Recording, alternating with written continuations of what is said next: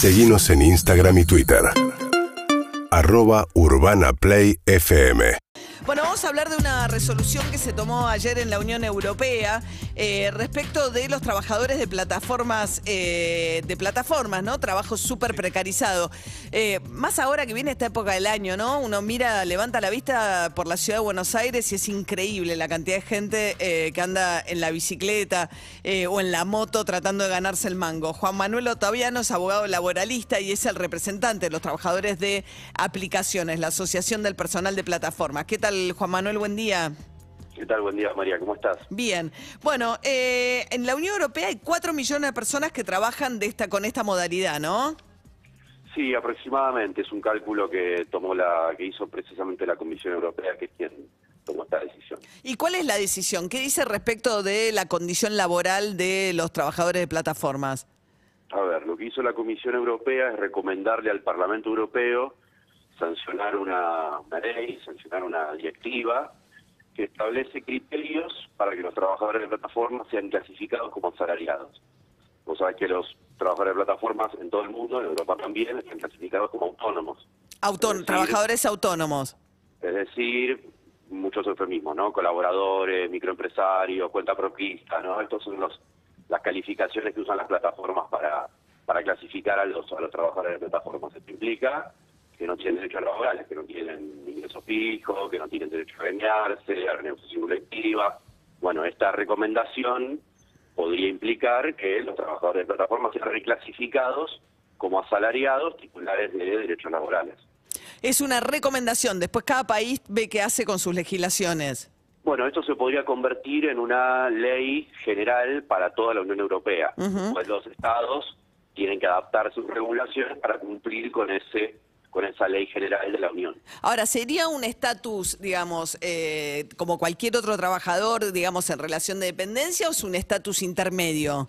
No, el estatus sería como eh, trabajador asalariado, como cualquier trabajador en relación de dependencia. Por supuesto, además, la Comisión Europea entiende que los trabajadores que trabajan como en un entorno digital o bajo control algorítmico eh, también tienen podrían tener derechos específicos, ¿no? Es decir, por ejemplo, que los que la gestión algorítmica no, no que implique cierta discriminación eh, o un hipercontrol sobre las condiciones de trabajo, que esos algoritmos no, no impliquen un impacto negativo sobre la salud psicofísica de los trabajadores, determinados derechos laborales específicos por estar bajo control de una gestión de tipo algorítmica. Claro, eso es muy interesante porque la empresa asigna los viajes, por ejemplo, ¿no? Los repartos con discrecionalidad total y los repartidores, por ahí además se los controla con el GPS, eh, si se revelan o reclaman algo, pueden ser castigados con el algoritmo que de repente deja de darles viajes o lugares, o los,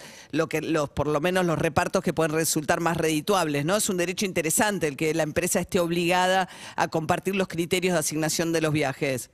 Sí, además, este mismo sistema de gestión algorítmica es el que sería el indicador de que la empresa está organizando el trabajo, ¿no?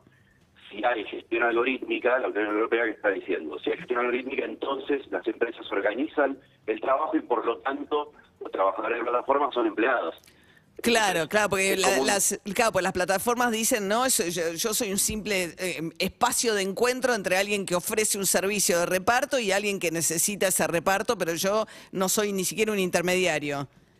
las empresas de plataformas se asumen como meras intermediarias, se llama, ¿no? Como que lo único que hacen es intermediar entre usuarios trabajadores a través de la aplicación, a través de las plataformas.